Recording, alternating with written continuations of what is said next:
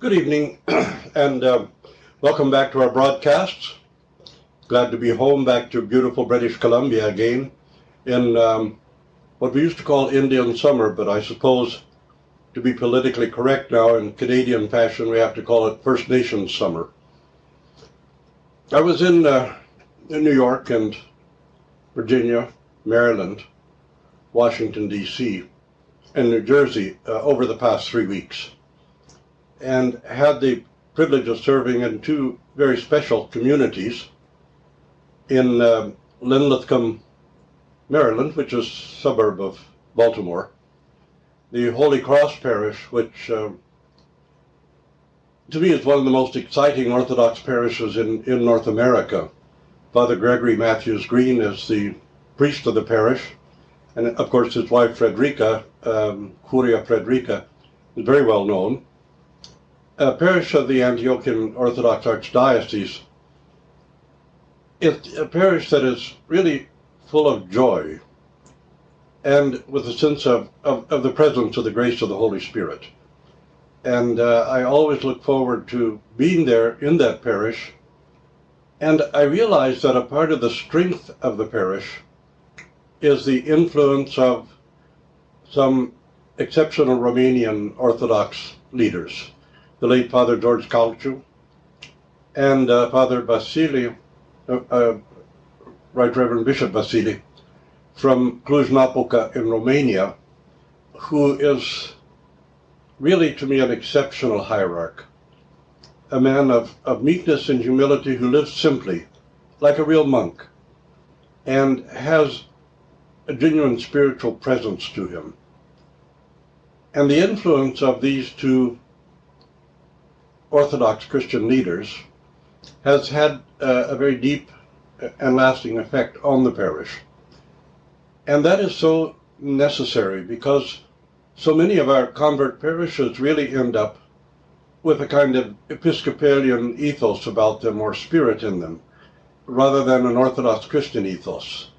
And it is the influence of those who have been Orthodox for a few centuries anyway, and can open to them this this real Orthodox Christian ethos, this real Orthodox Christian sense of being, and the relationships between uh, the piety of Orthodoxy and the expression of the faith itself. So many uh, adopt a kind of a Protestant ethos or Protestant way of of trying to uh, exemplify their piety and just disdain really Orthodox Christian forms and Orthodox Christian ethos in piety and worship. Oh well, it's, it's, it's old country. It has nothing to do with us. We're, well, what, Episcopalian or Anglican. And uh, we want that kind of an ethos rather than the Orthodox Christian ethos in our parish. That's very often exactly what does happen. The parish of Linthicum, however, is a parish that has obviously tasted of an authentic Orthodox Christian ethos and has become filled with a, a, a, real joy in worship and an understanding of worship and what worship truly is. And I think that uh, it's an outstanding example for other communities in North America to follow.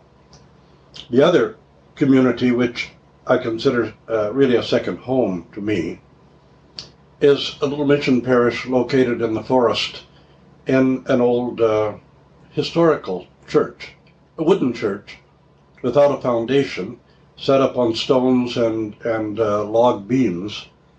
And this parish of Christ the Savior, well, a mission really, is uh, the priest Father Michael who serves the parish with, with uh, great, great love and clarity.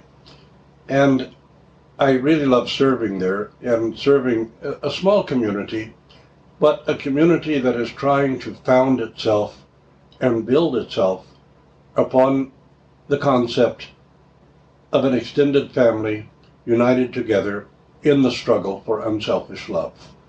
And that parish is really uh, very dear to me and in fact, since I have a, a second home with the uh, Conrad family in um, Frederick, Fredericksburg, Virginia, or near Fredericksburg, Virginia, and they attend the services at that mission and, and really help to build the mission.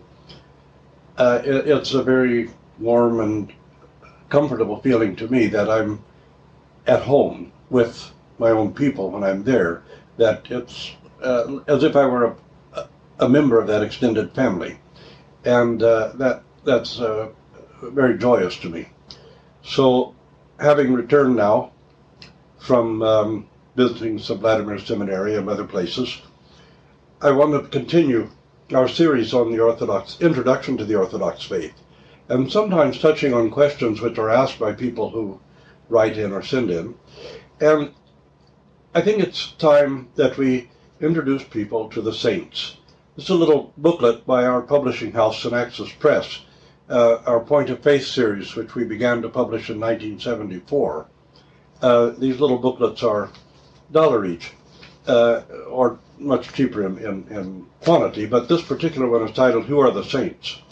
And the Point of Faith series is our response to questions which are asked by people which need more than a short answer, but one doesn't need to write a whole book about them.